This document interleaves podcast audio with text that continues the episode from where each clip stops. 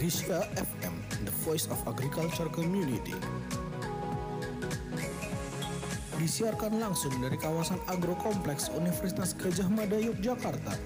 Ini dia pertanian menyapa. Agrisya FM, the voice of agriculture community. Agrisya FM, the voice of agriculture community. Agrisya FM, the voice of agriculture community. 107,8 Agrisia FM Selamat pagi sahabat Agrisia Selamat menjalankan ibadah puasa bagi yang menjalankan.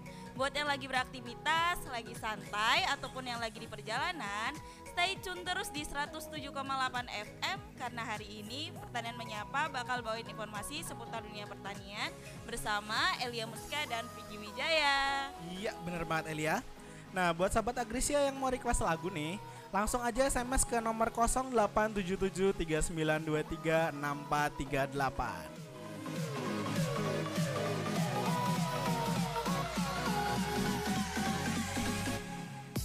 Ya, untuk segmen ini kita akan membawakan berita terkini mengenai pertanian digital. Dan kemudian stay tune terus karena nanti di segmen kedua akan ada tips menarik yang sudah dipersiapkan oleh tim Agrisya FM untuk menemani puasa kamu hari ini.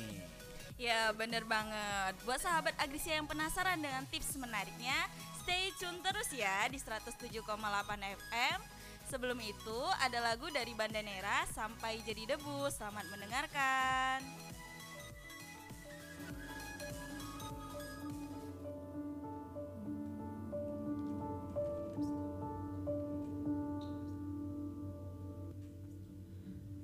da da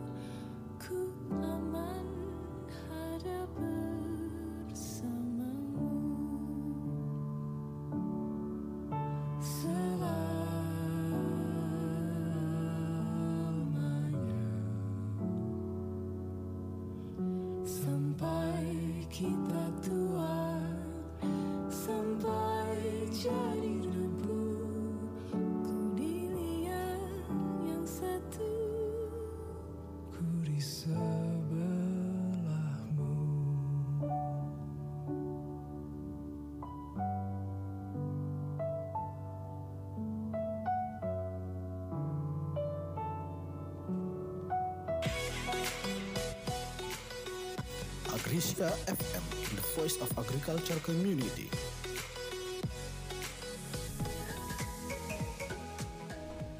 Berita pertama datang dari anggota Komisi 4 DPR tentang pertanian digital. Anggota Komisi 4 DPR RI Kashiroh mengatakan, pemberlakuan pertanian digital yang lebih adaptif oleh kalangan generasi muda merupakan solusi guna mengatasi beragam persoalan pangan di tanah air. Kashiroh juga mengatakan, dengan adanya sistem pertanian digital, maka pemerintah dinilai juga dapat mengontrol komoditas apa yang akan ditanam dan dipanen dari satu daerah ke daerah lainnya.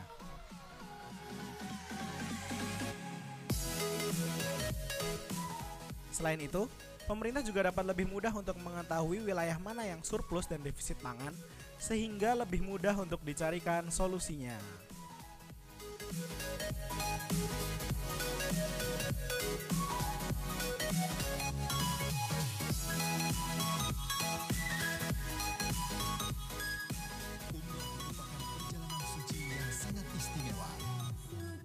Tours memiliki cabang di beberapa kota besar di Indonesia.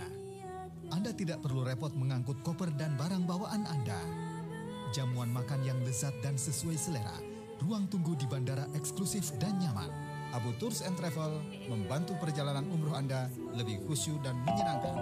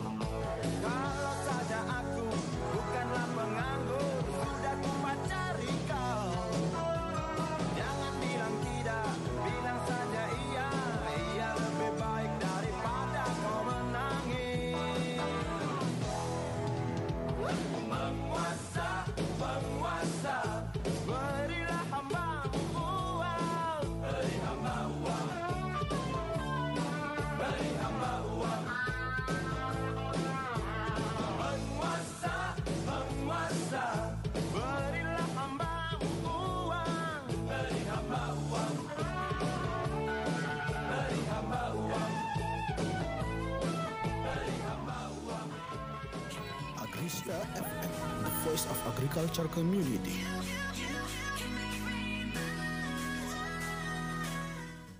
Kembali lagi di 107,8 FM bersama Elia Musika dan Vicky Wijaya di sini. Iya, bener banget El. Nah, seperti yang udah Vicky bilang tadi di segmen pertama, kali ini Vicky dan Elia bakal bawain tips menarik nih buat sahabat Agrisia buat nemenin puasa-puasanya sahabat Agrisia nih. Bener banget nih, sahabat Agrisia pasti penasaran kan? Kali ini kita akan memberikan tips mengenai bagaimana untuk memulai usaha budaya perikanan nih. Stay tune terus ya.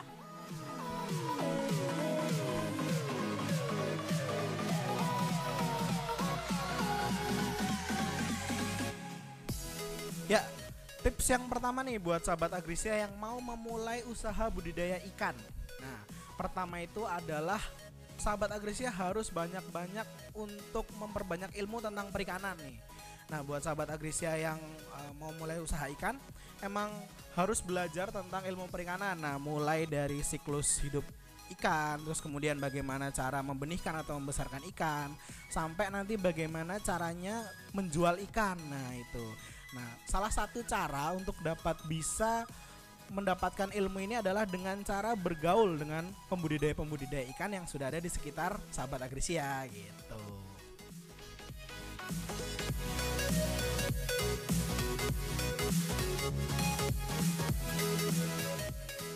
Untuk tips yang kedua untuk sahabat Agrisia nih ya, sahabat Agrisia juga sebaiknya punya mentor nih di bidang perikanan.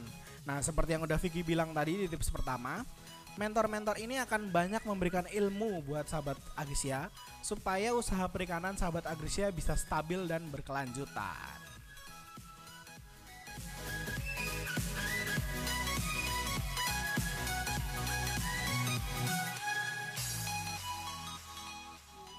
Ya, tadi Vicky Wijaya udah memberikan dua tips awal untuk memulai usaha budidaya perikanan. Yang pertama ilmu, kedua mentor nih. Dan tips ketiga dari kami yaitu modal.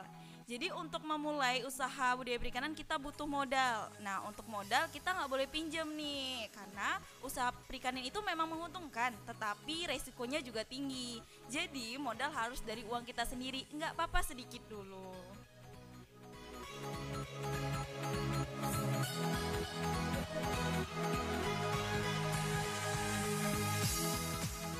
Dan tips terakhir nih itu kesungguhan. Nah, kesungguhan itu penting. Kita harus bersungguh-sungguh nih untuk memulai suatu usaha. Kita boleh nih mendengarkan kritik dari orang lain, tetapi jangan sampai kritik tersebut membuat kita down.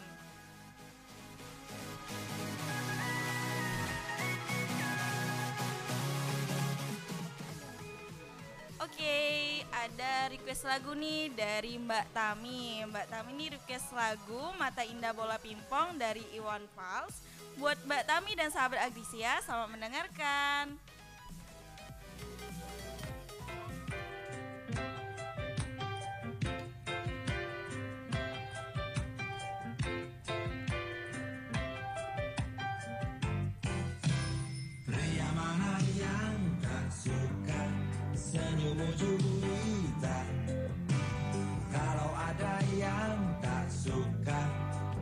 Sedang goblok. Engkau baik Engkau cantik. Kau wanita Aku cinta. Mata indah bola pingpong Masihkah kau kosong? Bolehkah aku membelai Hidungmu yang Engkau baik Engkau cantik Kau wanita Aku puja Jangan marah kalau ku goda sebab Ya, nah itu dia tadi empat tips untuk memulai usaha perikanan nih buat sahabat Agrisia. Nah tadi itu ada yang pertama adalah ilmu, kemudian ada mentor, modal, dan yang terakhir adalah kesungguhan. Bener Nah, banget. Nah ya, jadi emang udah gak kerasa banget kita udah 15 menit di sini ya El udah nemenin Iya. sahabat Agrisia. Nah untuk sahabat Agrisia Stay tune terus di 107,8 FM karena di hari-hari berikutnya kita akan terus menemani sahabat Agrisia di pagi hari. Ya. Vicky Wijaya dan Elia pamit undur diri. Sampai jumpa.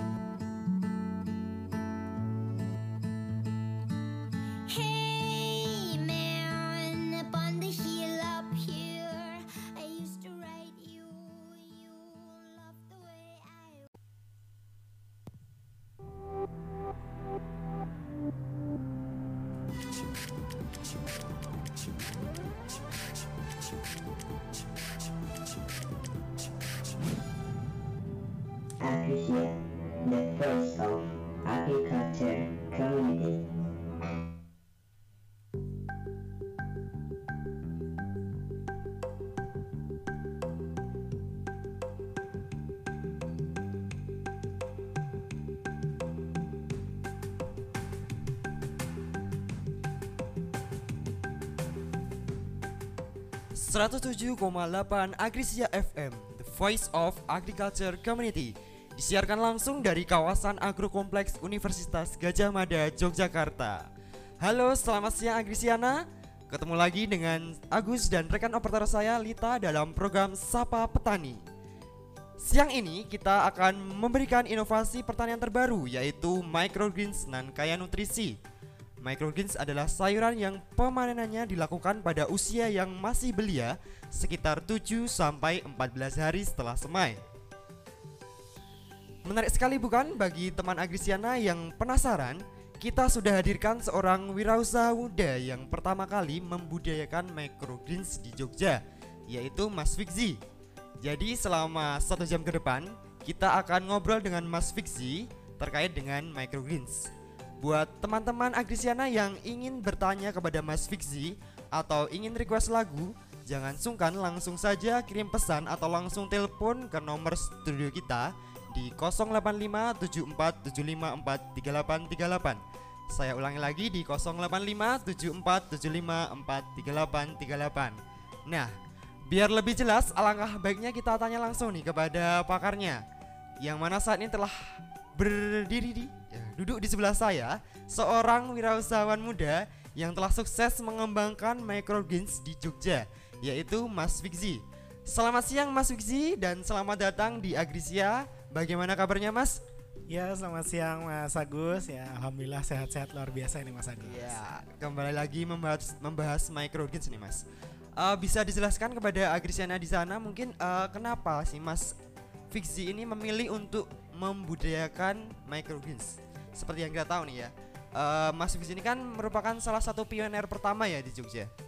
Ya, jadi gini Mas Agus. Eh, jadi dulu awal mulanya saya mulai microgreens ini itu awalnya bermula dari keresahan saya. Saya Iya. tuh kan hobinya emang bercocok tanam ya, tapi kok di rumah saya lahannya emang nggak mencukupi. Jadi makanya itu saya menggunakan microgreens ini. Nah, di mana microgreens ini eh, yang tadi sebe- udah dibilang emang micro, jadi emang kita itu bercocok tanam dengan ukuran yang lebih kecil daripada eh, sayur-sayur biasanya.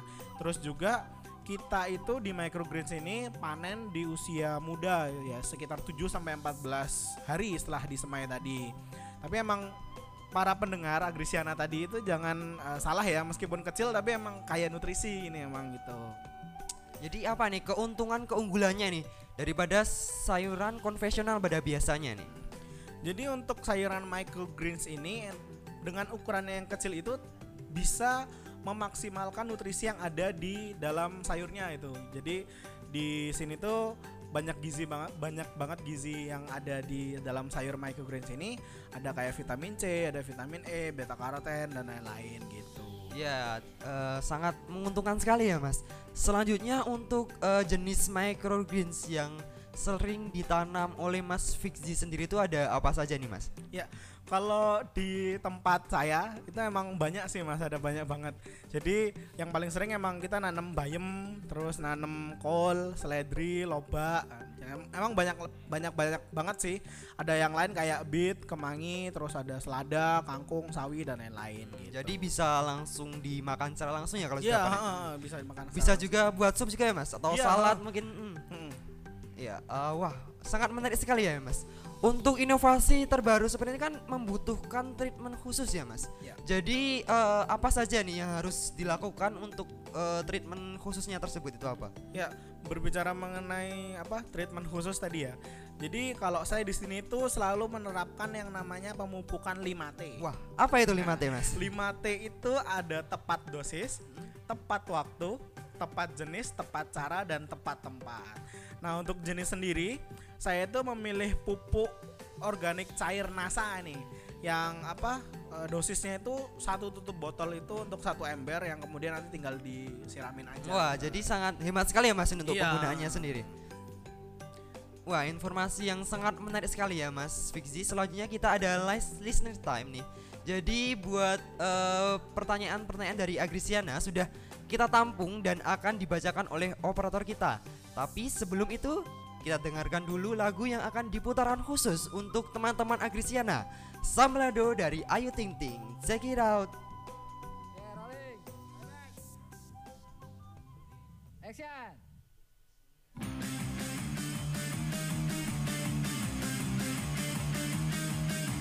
Sambala sambala bala sambalado terasa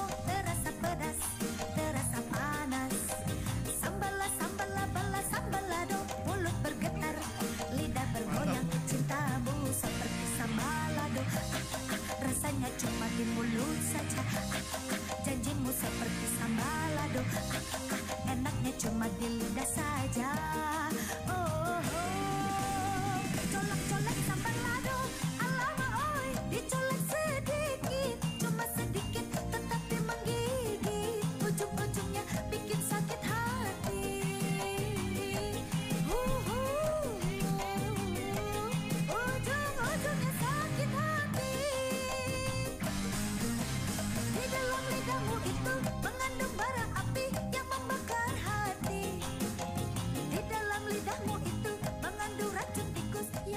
Halo, kembali lagi bersama Agus dan Mas Fikzi di sini ya.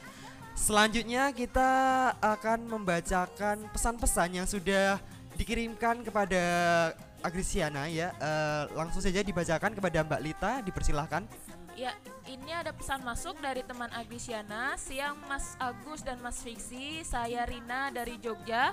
Ingin bertanya nih, dalam menjalankan usaha kan nggak selamanya mulus.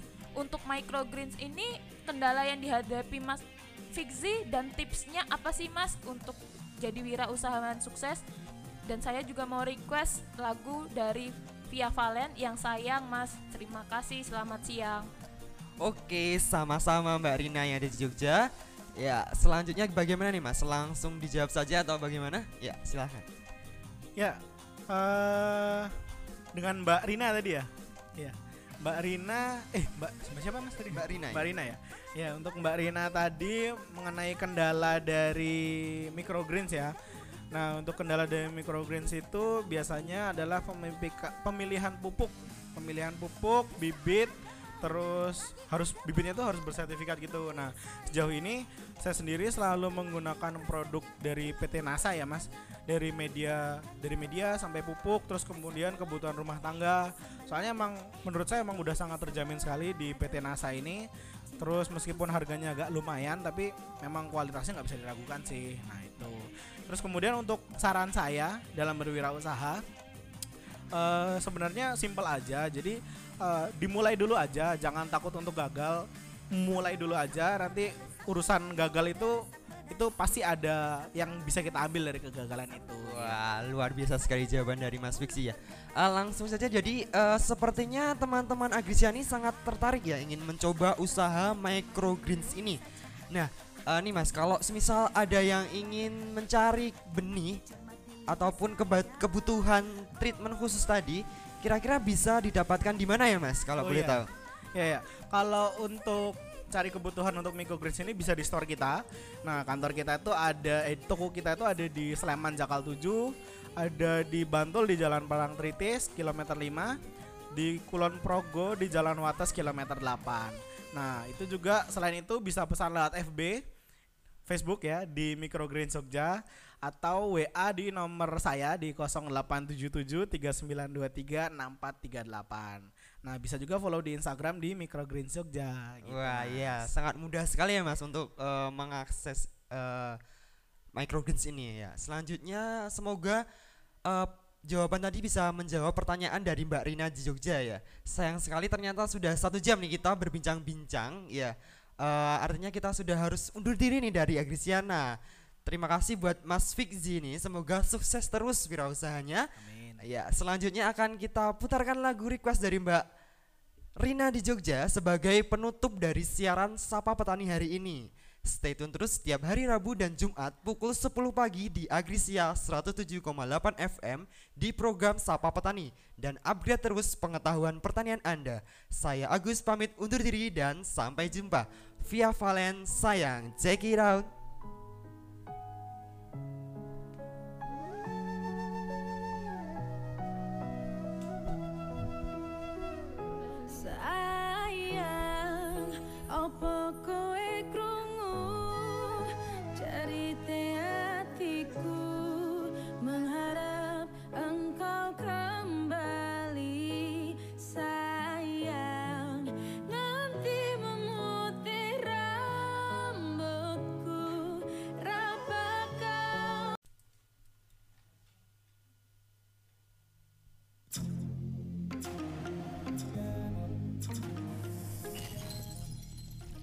107,8 Agrisya FM, The Voice of Agriculture Community, disiarkan langsung dari kawasan Agro Kompleks Universitas Gajah Mada, Yogyakarta.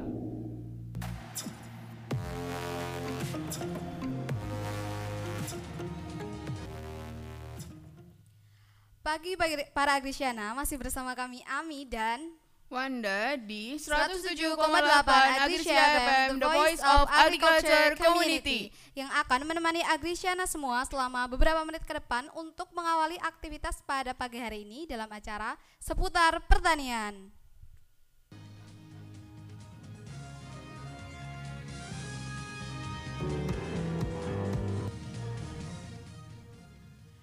Hari ini kami akan memberikan informasi yang asik dan menarik seputar dunia pertanian, yaitu mengenai finalist Young Social Entrepreneur 2018. Oke, wah keren banget nih Mi. Informasinya apa sih Mi buat pagi hari ini? Yap, keren banget Mbak Wanda. Mereka ini merupakan finalis Young Social Entrepreneur 2018 yang akan dibuka oleh Jintan selaku Direktur Eksekutif dari Singapore International Foundation pada Sabtu 24 Maret 2018 lalu. Nah, Grisana sekalian, para peserta ini sebelumnya telah melewati beberapa tahap seleksi dan beberapa program intensif, yakni klinik bisnis, lokakarya, dialog, dan diskusi. Dan tentu saja promosi wirausaha sosial mereka nih. Ya, dua tim wirausahaan muda Indonesia yang berhasil lolos babak final yang Social Entrepreneur 2018 di Singapura ini yaitu Musim Panen Indonesia dan Elfish. LV sendiri merupakan sosial yang bergerak di sektor perikanan dan teknologi, sedangkan musim panen fokus pada sektor pertanian, lingkungan, dan energi. Project leader Elvis, Asmi Rocky, mengatakan pilihannya untuk mendirikan Elvis datang dari rasa keprihatinan terhadap kehidupan nelayan di Cidau, Jawa Barat.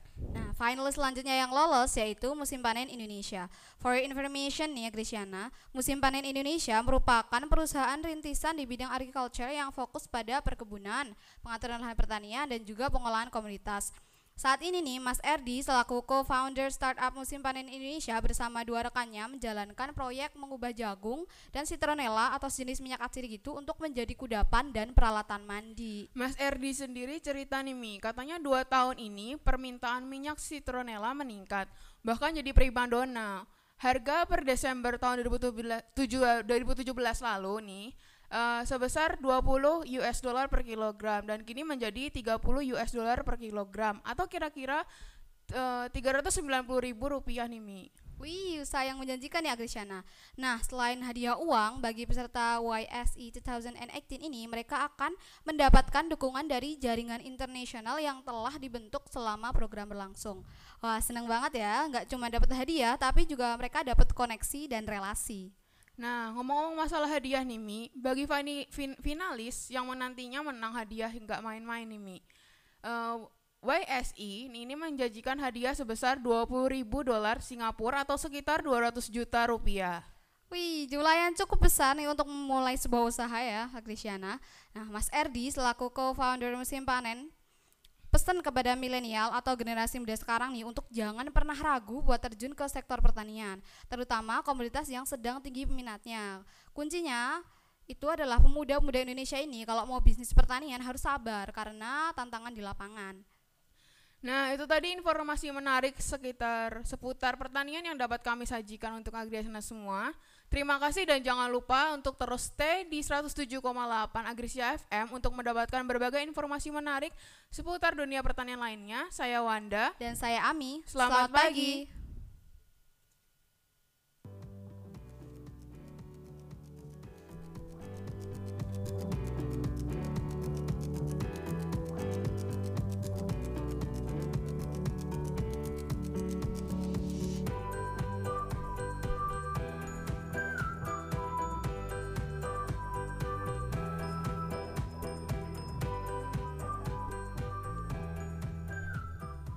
Selamat pagi rekan sekalian. Masih bersama kami Wanda dan Ami di 107,8 Agrisia FM, The Voice of Agriculture Community.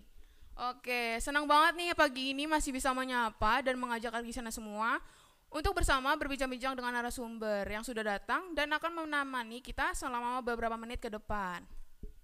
Ya, hari ini Agrisiana kita akan mengangkat tema mengenai pengusaha muda pertanian. Tema ini nih relatif banget dengan isu-isu akhir mengenai berkurangnya generasi muda pertanian dari tahun ke tahun. Oke, Kementerian Pertanian melalui Badan Penyuluhan Pengembangan Sumber Daya Manusia Pertanian sedang gencar-gencarnya mendorong mahasiswa menjadi wirausahaan muda pertanian dengan melaksanakan program kegiatan penyuluhan eh, penyuluhan kegiatan penumbuhan wirausahawan muda pertanian. Nah, menurutnya generasi muda pertanian ini salah satunya karena kesan pemuda yang salah terhadap pekerjaan di sektor pertanian. Serta kenyataannya yang terjadi saat ini yaitu sebagian besar lulusan perguruan tinggi ini cenderung lebih sebagai pencari kerja atau job seeker daripada pencipta pekerjaan. Nah, sudah saatnya nih sekarang dunia pendidikan mendorong lahirnya lulusan yang siap menciptakan lapangan pekerjaan. Jadi ini kita perlu banget terobosan untuk memperkuat sumber daya manusia pertanian Indonesia. Benar banget Mbak Wanda. Nah, untuk itu nih Agrisiana sekalian, hari ini kita sudah kehadiran tamu seorang pengusaha muda yang telah sukses membanggakan usahanya di bidang pertanian. Beliau adalah Mas Adi Pramudia. Selamat pagi Mas Adi. Selamat pagi Mbak Ami dan Mbak Wanda. Selamat pagi juga untuk Agrisiana. Oke, selamat datang Mas Adi di Agrisia FM. Nah, langsung aja nih Mas. Ceritain dong Mas tentang awal mula Mas Adi milih jadi pengusaha di bidang pertanian tuh gimana? Oh ya, kalau awalnya sih saya sendiri memang eh, keturunan dari keluarga pedagang sih Mbak. Eh, saya banyak belajar detail-detail bisnis dari ayah saya. Sama beliau saya diajari hal dasar seperti bagaimana cara berdagang yang baik, melayani pelanggan atau sekedar menghitung keuangan usaha. Nah, dari situ keinginan buat jadi entrepreneur tuh muncul. Nah, pertama saya mulai dengan usaha kecil-kecilan eh, membuka usaha kuliner eh, yaitu eh, pisang coklat. Sempat berkembang hingga empat gerai namun eh, kolaps. Terus saya coba bisnis pertanian nih Eh, komoditasnya yang pertama yaitu singkong. Eh, di situ saya belajar dari para petani di daerah saya tapi ternyata harga singkong di pasaran itu nggak stabil. Nah kemudian baru saya coba eh, menanam rempah-rempah khususnya lengkuas Wah, menarik banget nih Mas. Untuk komoditas sendiri Mas Adi kan memilih rempah-rempah nih Mas. Eh, untuk eh, itu gimana ceritanya sih Mas sampai memilih rempah-rempah buat dijadikan usaha? Nah, waktu itu eh, saya mikirnya karena untuk eh, bisnis rempah-rempah ini peluangnya masih sangat besar ya. Eh, karena memang pemain di usaha ini memang masih sedikit. Hmm, kalau omset nih Mas, kira-kira dari bisnis nanam rempah-rempah ini Mas Adi dapat berapa sih Mas? Eh, untuk setiap masa panen saya bisa dapat omset hingga ya sekitar 300 jutaan, Mbak. Eh, saya juga sekarang ini memperluas lahan tanamannya yang semulanya 2 hektar sekarang menjadi 5 hektar. Oke, kalau pasarnya nih Mas, Mas Adi memasarkan hasil ke mana aja sih Mas? Kalau untuk dua tahun terakhir ini eh, saya sudah menguasai pasar induk di seluruh Jabodetabek eh, sebagai salah satu pemasok bumbu dapur jenis lengkuas. Nah, untuk sekarang saya juga sudah berhasil menembus pasar ekspor luar negeri seperti Jerman dan Belanda. Sekarang ini saya lagi kepengen nyoba jahe juga. Wah, keren-keren. Terakhir nih Mas, apa pesan dari Mas Adi buat para generasi muda Agrisiana di rumah? Eh, Oke, eh, pesan saya cuma satu hal yang harus dipegang sama pengusaha yaitu keyakinan bahwa kegagalan yang sungguh berjuang. Jangan pernah takut untuk bangkit, jangan cepat kapok, karena kalau mau jadi sukses itu ya nggak bisa instan. Semuanya didapat lewat proses yang kadang memang tidak mudah. Ya, itu tadi pesan dari Mas Adi yang sekaligus menutup bincang-bincang kita pada pagi hari ini. Terima kasih buat Mas Adi yang udah mau cerita nih Mas sama kita Grisiana semua tentang berbagai pengalaman bisnisnya sampai akhirnya eh, bisa berbisnis di bidang pertanian. Sekian dari kami, jangan lupa untuk terus stay di 107,8 Agrisya FM untuk mendapatkan berbagai informasi menarik seputar dunia pertanian lainnya. Saya Ami dan saya Wanda. Selamat, pagi. Pemanasan global adalah suatu proses meningkatnya suhu rata-rata atmosfer, laut, dan daratan bumi. Meningkatnya fenomena cuaca ekstrim, naiknya permukaan air laut, hilangnya glacier, dan punahnya berbagai jenis hewan adalah dampak dari pemanasan global. Salah satu cara mengatasinya adalah dengan melakukan penghijauan, dengan menanam pohon, baik di lahan luas atau di pekarangan rumah. One people, one tree. Bertindaklah sekarang juga. Selamatkan bumi kita. Save Earth for future. One planet,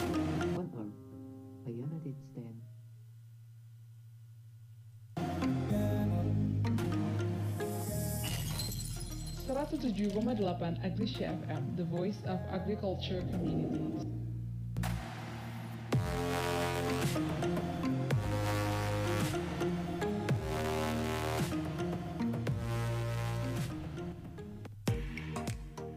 Selamat pagi Agrisiana, kembali lagi bersama saya Andres Nama Fernandes dalam program musik yang sangat kece apalagi kalau bukan jazz music. Acara yang membahas mengenai deretan musik populer.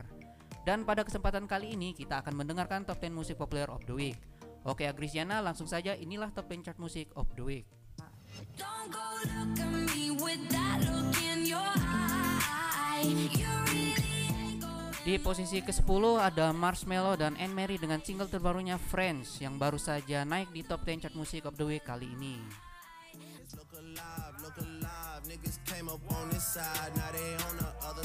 Kemudian ada Block Boy Fat Drag yang lagunya dengan lagunya Look Alive yang harus rela turun satu peringkat ke posisi 9.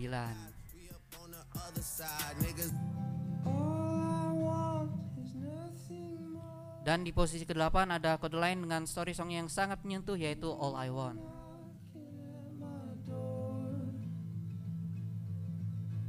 Cause if I could see your face once more,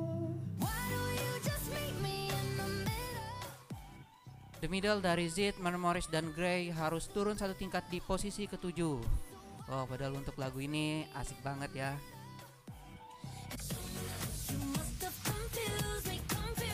Oke, selanjutnya di posisi keenam ada Megan Trainor dengan lagunya No Excuse yang tidak beranjak dari posisi tersebut.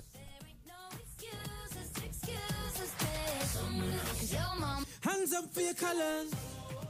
Di posisi kelima ada Jason Derulo dengan Col- Colors yang juga konsisten di posisinya.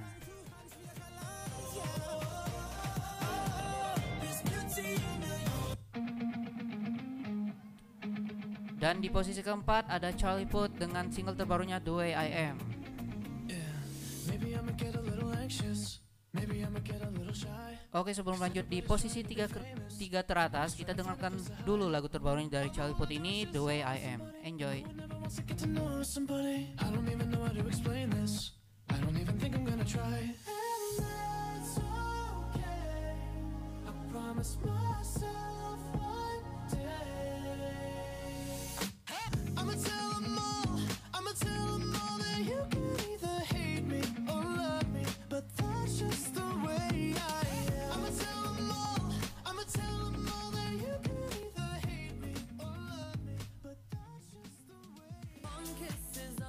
Oke Cristiana lanjut lagi di posisi ketiga ada One Kiss dari Calvin Harris dan Dua Lipa yang harus rela turun tangga dari posisi kedua.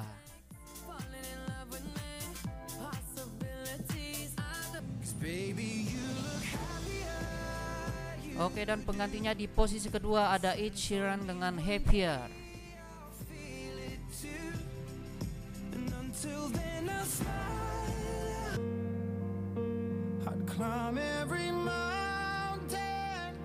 Dan di posisi teratas Siapa lagi kalau bukan Super Cool Man Callum Scott dengan single terbarunya yaitu You Are The Reason. Selamat buat Callum Scott yang seminggu ini koko di puncak top 10 Music Chart of the Week.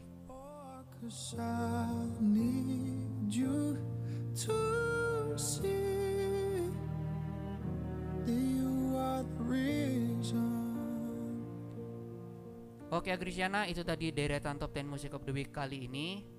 Tidak terasa saya sudah di penghujung acara. Sudah saatnya saya pamit undur diri. Terima kasih. Saya kembali di Jazz Musik minggu depan dengan lagu yang kece-kece lagi. Sebelumnya, ayo dengarkan terlebih dahulu lagunya Calum Scott, You Are The Reason.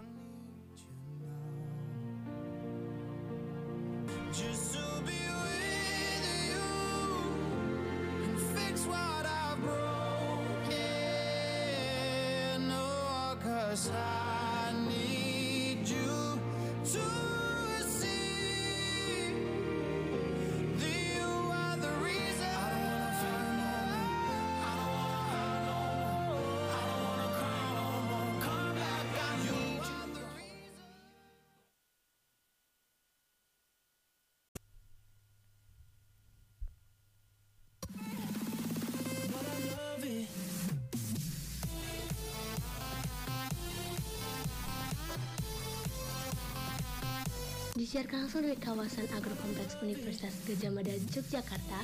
You're listening to 107.8 Agrasia FM, the voice of agriculture community. 107.8 Agrisia FM, The Voice of Agriculture Community, disiarkan langsung dari kawasan pertanian Universitas Gajah Mada, Yogyakarta. Selamat pagi sahabat Agrisia, apa kabar hari ini?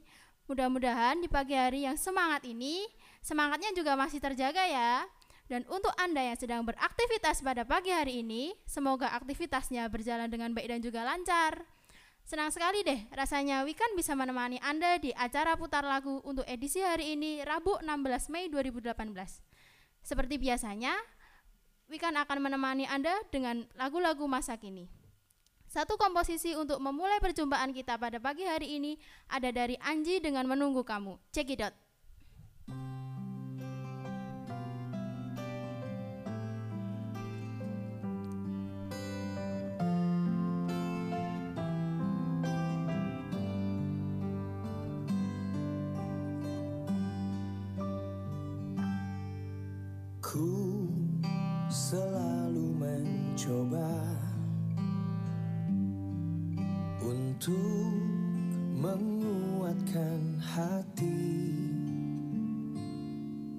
Kamu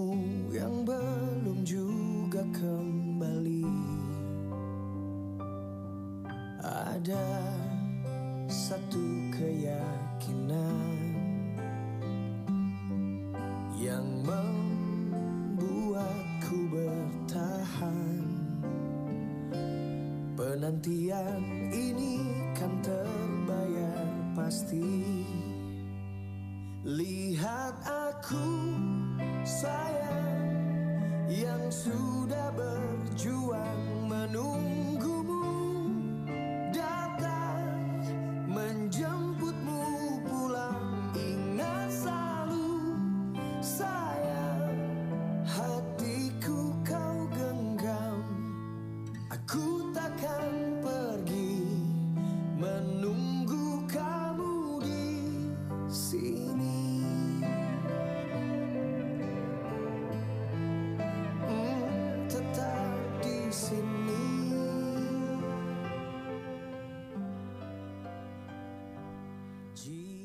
Sahabat Agrisia, sebelum memulai beberapa aktivitas pada pagi hari yang cerah ini, momen yang tepat adalah mencari tempat untuk makan. Dan sahabat Agrisia yang mungkin baru sampai di tempat kerja, ada baiknya nih mengisi perut dulu sebelum beraktivitas. eh, simpelnya sih biar nggak keroncongan gitu loh. Nah, sambil memulai aktivitas kita pada pagi hari ini, Wikan akan membacakan pesan masuk dari Facebook. Yang pertama ada dari Karina. Titip salam untuk Mas Aldi yang ada di Jalan Godean. Yang kedua ada dari Wahyudin. Selamat beraktivitas dan salam untuk semuanya. Salam kembali Mas. Yang terakhir ada dari Disa. Semangat ya yang sedang galau. Aduh pagi-pagi sudah ada yang galau nih. Galau itu sebenarnya cuma kata-kata aja kok guys. Eh, kamu bisa langsung chat si doi atau juga bisa langsung kasih kode ke dia.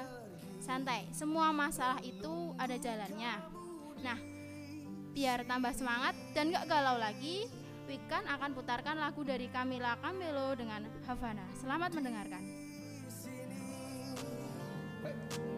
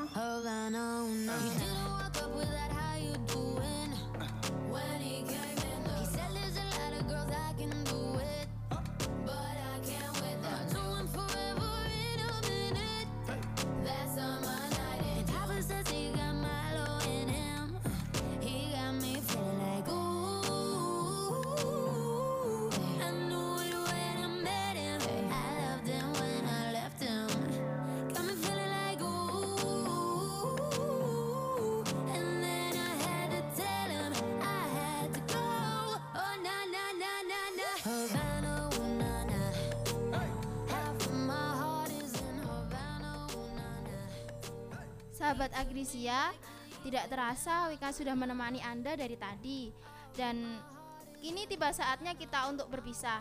Tapi jangan takut karena besok putar lagu akan hadir kembali menemani Anda di jam yang sama.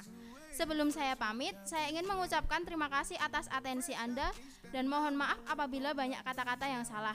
Selepas ini, Avandi akan hadir dengan kabar berita pertanian masa kini. Dan finally dari kawasan pertanian Universitas Gajah Mada, Radio Agrisia 107.8 FM kan pamit.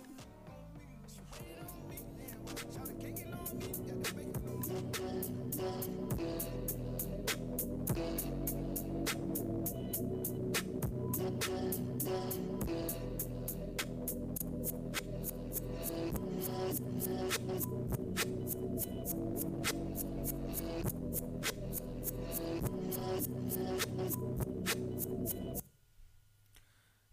halo sahabat Agnesana semua. Kembali lagi nih bersama Avandi. Nah, Avandi kali ini bakal ngasih info tentang berkebun yang biasanya itu cuma buat orang tua aja. Tapi sekarang ada loh komunitas berkebun yang itu diisi anak muda yang eh, penuh dengan semangat. Bernama Jogja Berkebun. Jogja Berkebun ini berdiri sejak tanggal 10 Oktober 2011 lalu. Dan juga Jogja Berkebun ini punya visi dan misi untuk menginspi- menginspirasi dan menjadi sarana baik bagi anak muda serta orang tua untuk mengisi kekosongan waktu. Jogja Berkebun sendiri masih termasuk dalam bagian dari Indonesia Berkebun.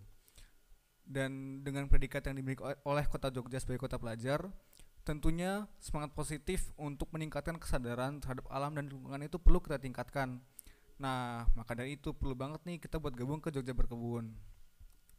Terus Jogja Berkebun ini tuh mengusung konsep urban farming atau pertanian di perkotaan. Nah, tanaman yang bisa ditanam itu adalah tanaman sayur-sayuran dan juga buah-buahan seperti tomat, cabai rawit, sawi, kangkung, bayam, sawi pakcoy dan juga cabai keriting. Anggotanya itu lumayan anggotanya itu lumayan banyak loh, teman-teman. Yaitu sekitar 130 orang dan juga mereka tuh punya usia dan juga latar belakang berbeda. Nah, Jogja Berkebun itu juga menjaga serta merawat tanaman-tanaman yang sudah mereka tanam sehingga itu tuh bakal jadi kebun yang pantas bagi masyarakat. Buat kalian yang pengen main-main ke base campnya Jogja Berkebun, bisa datang nih ke Jalan Kaliurang KM 7,8 atau tepatnya di Jalan Kopen Raya nomor 15 sejak tahun 2016 lalu. Dan juga buat kalian yang minggu-minggu gabut, itu bisa datang ke Dinas Kehutanan DIY hari Sabtu dan Minggu ya jam 7 pagi. Dan sekian kabar pertanyaan masa kini dari Evandi. Sampai jumpa minggu depan. Dah. Bu, beli satu sak pupuk Kaltim. Oh, Oria pupuk Indonesia.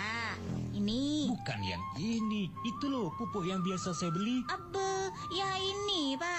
Oria pupuk Indonesia.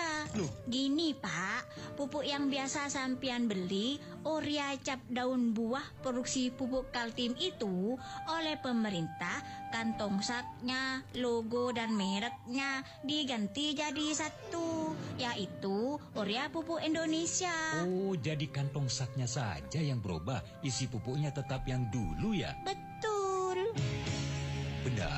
Untuk memaksimalkan pelayanan kepada petani dan menjamin kualitas yang baik, kantong urea bersubsidi yang selama ini berbagai merek, kini kantong saknya berubah jadi satu merek dan logo, yakni Urea Pupuk Indonesia. Urea Pupuk Indonesia.